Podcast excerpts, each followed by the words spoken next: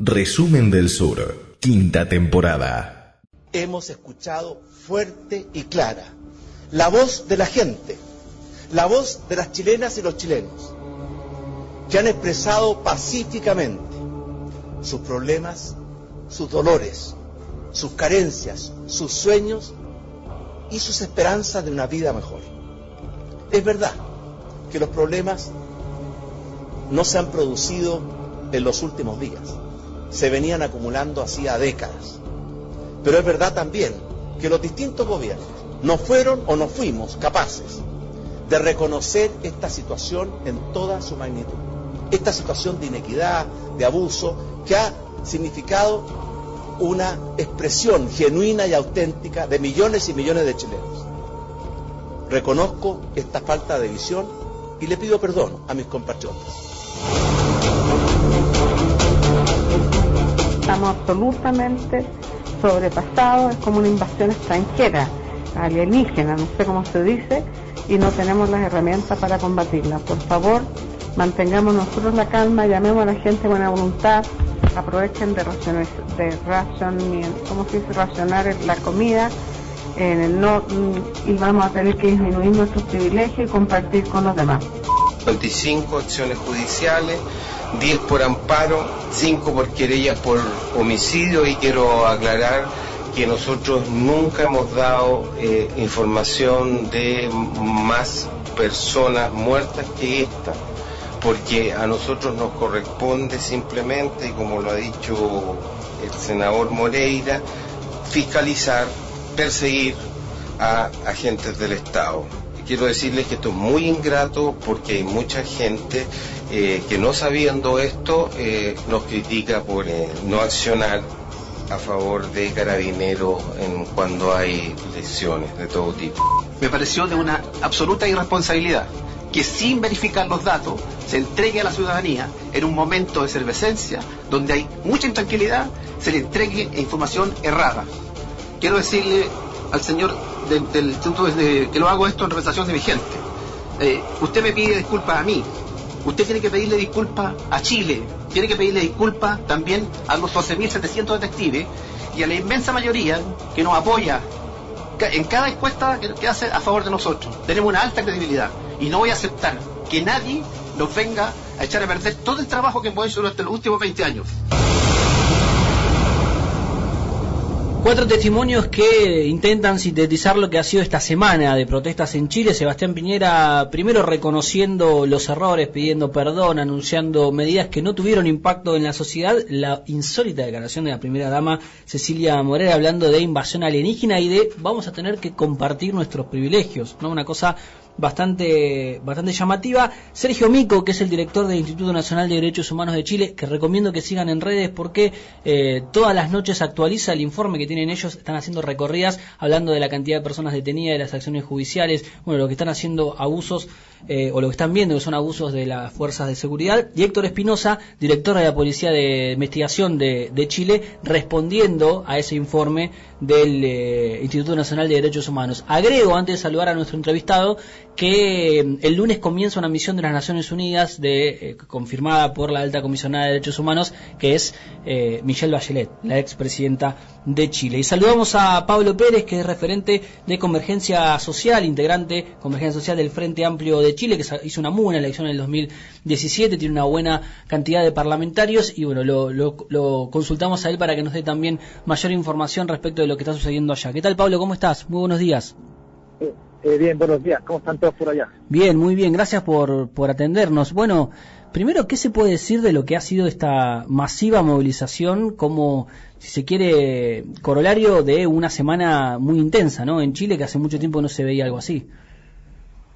Sí, bueno, esta semana ha sido bastante intensa. Lo que, yo que lo que con lo que hay que partir es que hasta ocho días atrás nadie hubiera imaginado que algo así pudiera pasar en Chile. Nadie y que le diga ahora sencillamente está mintiendo, porque claramente nosotros desde el Frente Amplio, desde la izquierda en general, uno asumía y uno reconoce que, existían muchos grados y que existen muchos grados de malestar de la población contra básicamente una sociedad altamente privatizada, sin derechos sociales, pero uno no veía en qué medida ese malestar podía traducirse en movilización de masa.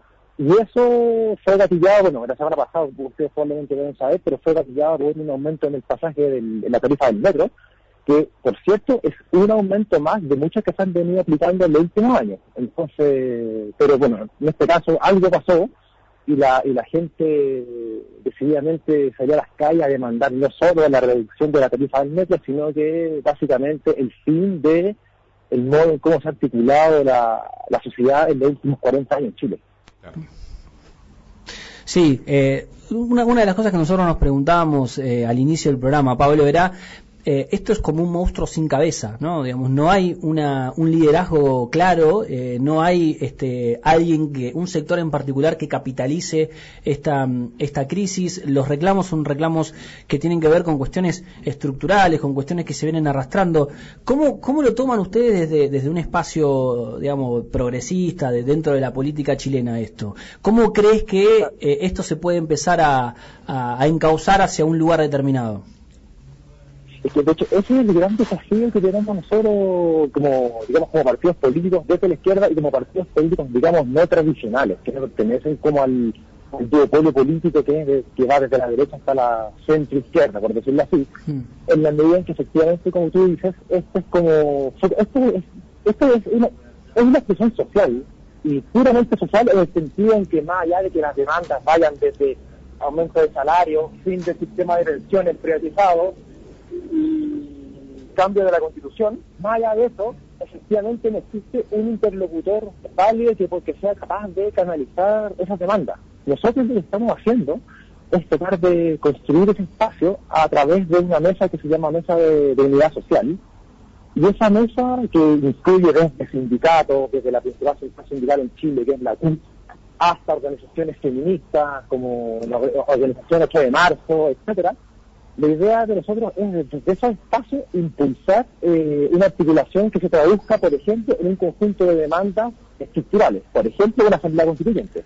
Claro. Ahora, la dificultad de eso, y eso es lo que uno tiene que tener en cuenta, porque lo- es que incluso en esos espacios existe un resquemor bastante grande hacia los partidos políticos. Entonces, nosotros sabemos, como digamos, militantes políticos, que en última instancia nosotros vamos a jugar un rol más de acompañamiento, más que de dirección de estos procesos, Claro. porque efectivamente existe un gran malestar contra los partidos políticos y lamentablemente eso de algún modo nos daña a todos, a, a los partidos Claro. tradicionales y a, y a los partidos más nuevos que, que surgimos al calor de, de las luchas del 2006 y del 2011. Pablo, te hago una pregunta. Eh, Alejo. Reclusa te habla. Te hago una pregunta. Eh, ¿qué no- ¿Cómo podés vos eh, mapear el, el mapa sindical de, de Chile en función de la fragmentación que es sabida que tienen los sindicatos en Chile y la incapacidad que tienen para canalizar ciertas demandas sociales, salariales, etcétera? ¿Cómo es la situación ahora y qué puede cambiar a partir de este conflicto? De hecho, esa es eh, una muy buena pregunta, porque el movimiento sindical chileno, en comparación al argentino, es absolutamente, es muy fragmentado. Bueno, acá en Chile la, negociación colectiva se da a nivel de empresa, entonces se tiende a fragmentar la organización sindical y la movilización sindical. Entonces lo que ocurre actualmente es que uno, digamos, existen como diferentes niveles de articulación del sindicalismo. En primer lugar está, uno diría, bueno, la CUT, la Asociación Sindical Principal, eh, actualmente generalizada por el Partido Comunista, y esa central sindical lo que hace es reunir un conjunto de sindicatos o federaciones, como a nivel de rama económica, de industria económica, Claro. pero que en general no tienen mucha capacidad de movilización. Claro. Porque como sindicatos a nivel de empresa, en general los sindicatos no- básicamente no se atreven a movilizarse, por ejemplo, o a plegarse directamente a las jornadas de, de huelga general. Pero por otro lado, existen una serie de sindicatos más poderosos, afiliados o no afiliados a la CUT, que sí, efectivamente, por su organización sectorial, de hecho, eh, han sido capaces de demostrar que es posible, por ejemplo, llamar a huelga general y hacer que esa huelga general sea efectiva. Estoy pensando, por ejemplo, en, en- en los sindicatos del sector portuario, Claro. que son sindicatos con mucha tradición combativa, que se lograron organizar en las últimas décadas en una, en una organización a nivel sectorial que, digamos, legalmente no tiene reconocimiento, pero que sí sirve en estos procesos para, por ejemplo, convocar a huelgas generales. Claro. Además, existen otros sectores, como sectores de la minería, que están altamente organizados, que generalmente están afiliados a la finca sindical y que debido a su poder, digamos, estructural, cuando se plegan a estas jornadas de huelga general, sí efectivamente causan como un, pueden, eh, por decirlo así, eh, interrumpir la producción y generar una presión más efectiva, en este caso contra el gobierno. Entonces, claro, a pesar de toda esta fragmentación, sí existen sectores que están altamente organizados, que no son muy numerosos, pero que sí tienen una- un poder económico bastante importante para presionar, para, digamos, para, para, para paralizar la producción. Pablo, hace unos minutos mencionaste el aumento al transporte, pero también dijiste que había otros aumentos y disconformidades del pueblo chileno. ¿Podés mencionar o, o, o explayarte un poco de sobre cuáles serían? Sí, absolutamente. El, el- el principal, o sea, o uno de los principales, y que ya está en boca de todos, digamos, es el, el, el ocurre con, la, con el sistema de pensiones. Porque en Chile, bueno, ustedes probablemente deben saber, pero existe un sistema de pensiones que está privatizado. Sí. eh, Las AFP. controlado por el- las AFP, exactamente. Y ya desde hace un par de años atrás comenzó a surgir la demanda de no más AFP a través de una coordinadora de sindicatos que se llaman coordinadora no más AFP. Lo que ha ocurrido es que hace dos o tres años esta coordinadora convocó a, a movilizaciones masivas que fueron muy exitosas, pero que lamentablemente no se tradujeron, digamos, en, en- en- en ganancias concretas el día de hoy. De hecho, el único resultado de eso fue la, la generación de un proyecto de ley al final del gobierno de Bachelet, que fue, que fue cambiado durante el gobierno de Piñera, este proyecto de ley lo que hace es, eh, bueno, no termina con la FP, sino que sí, básicamente genera eh, financiamiento estatal a las empresas de AFP para que entreguen mejores pensiones en teoría.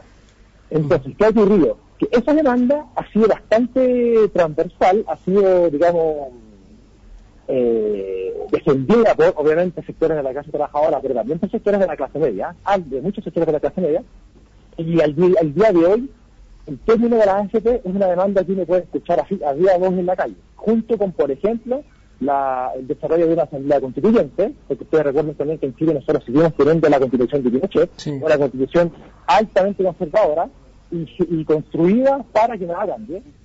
Y bueno, eso junto a otras demandas como por ejemplo el establecimiento de un sistema de educación público, que proefectivo, y no sé, demandas como aumento de salarios, reducción de la jornada de trabajo, desde el sindicalismo, una demanda muy sencilla que hasta el día de hoy no ha sido cumplida, es el fin del plan laboral de 1979, que es básicamente el código laboral que instaló la dictadura y que hasta el día de hoy eh, no ha sido cambiado. Entonces existe un conjunto de demandas que digamos que la actualidad se está articulando y que se están expresando en las movilizaciones hasta el día de hoy existen Claro. en las calles. Pablo, ¿vos crees que, mm, eh, a ver, está claro como, como vos los estás detallando, que eh, los cimientos institucionales de, de- de Chile están este, basados en lo que fue la dictadura de, de Pinochet? Hablaste del Código Laboral, bueno, las jubilaciones y pensiones privadas, eh, la Constitución.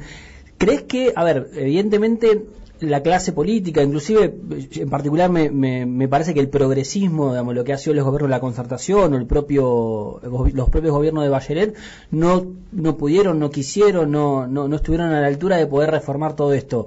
¿Vos crees que a partir de las movilizaciones eh, la clase política o el progresismo en particular podría empezar a incorporar estas reformas en un eventual programa de, de campaña, en un eventual adelantamiento de elecciones? No sé cómo va a ser la salida institucional de esto, pero ¿crees que ahora hay- va a haber mayor, eh, si se quiere, coraje como para poder plantear estos temas? Es una buena pregunta y es una, una pregunta que yo creo que cuya respuesta pasa, pasa por lo que hagan partidos que electoralmente siguen teniendo peso, como por ejemplo la democracia cristiana. Claro. Porque lo que ocurrió en la durante la concertación y durante el gobierno de Bachelet, cuya coalición se llamó Nueva Mayoría porque incluía a otros partidos como el Partido Comunista, Mm. eh, lo que ocurrió fue que efectivamente eh, se plantearon ciertas reformas que eran bastante tibias, pero que eran reformas que de algún modo trataban de corregir, por decirlo así, los excesos del neoliberalismo, especialmente en el segundo gobierno de Bachelet. Lo que ocurrió fue que la democracia cristiana no, nunca dio, dio- su brazo a torcer y en última instancia terminó defendiendo los intereses de la derecha y del empresariado, así abiertamente. Entonces, lo que yo pienso es que si efectivamente un gobierno progresista en el futuro eh, quisiera eh, resolver las demandas que se están expresando en el Skyrim al día de hoy, eso pasa por la constitución de, eh, entre otras cosas, una, una alianza política que directamente, por ejemplo, sea capaz de no depender del apoyo de la democracia cristiana para ganar elecciones. Es decir, por una, digamos, por la constitución de, de una, una coalición política que efectivamente sea capaz de vaciar el centro político, porque el centro político, representado por la ABC, siempre ha significado un, digamos, un freno a cualquier intento reformista, especialmente después, después del 2011, mm. porque en los años 90 el argumento que utilizaban, entre, otra, entre otros, la democracia cristiana, el Partido Socialista, para no hacer reformas, era que en el fondo la democracia estaba muy inestable, que había que protegerla, que no había que generar, digamos, exceso de recelo de parte del empresariado. Entonces, en ese sentido, el argumento de esa época ya no aplica para el día. Y de hecho, el gobierno de Bachelet, de la nueva mayoría, el segundo gobierno, partió bajo el supuesto de que en el fondo ahora se podían hacer ciertas reformas que en los años 90 no se podían hacer. En la práctica el resultado fue el mismo. O sea, gran parte de las reformas que se propuso incluso desde, desde, desde el sector de Bachelet no tuvieron mayor éxito en parte por lo que ocurría con la ADC y los sectores más conservadores del Partido Socialista también. Claro. Pablo, muchas gracias por estos minutos. Seguramente te consultaremos en otro momento. Nosotros estamos siguiendo de cerca todo lo que pasa en Chile, así que este, muchas gracias por estos minutos. Seguro, seguro. Muchas gracias a ustedes por estar atentos a lo que está pasando acá, que en verdad es inédito. Y yo recomiendo seguir al tanto porque el panorama está muy movido hasta el día de hoy. Entonces hay que ver qué pasa. Así será, así será. Un gran abrazo. Bueno.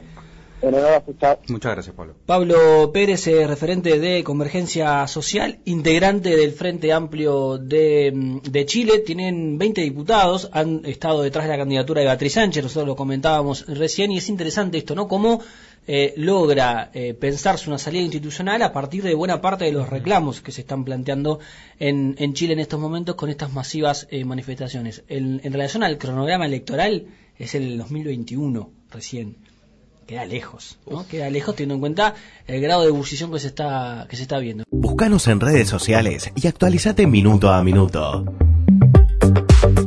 Twitter, Facebook, Spotify, Resumen del Sur.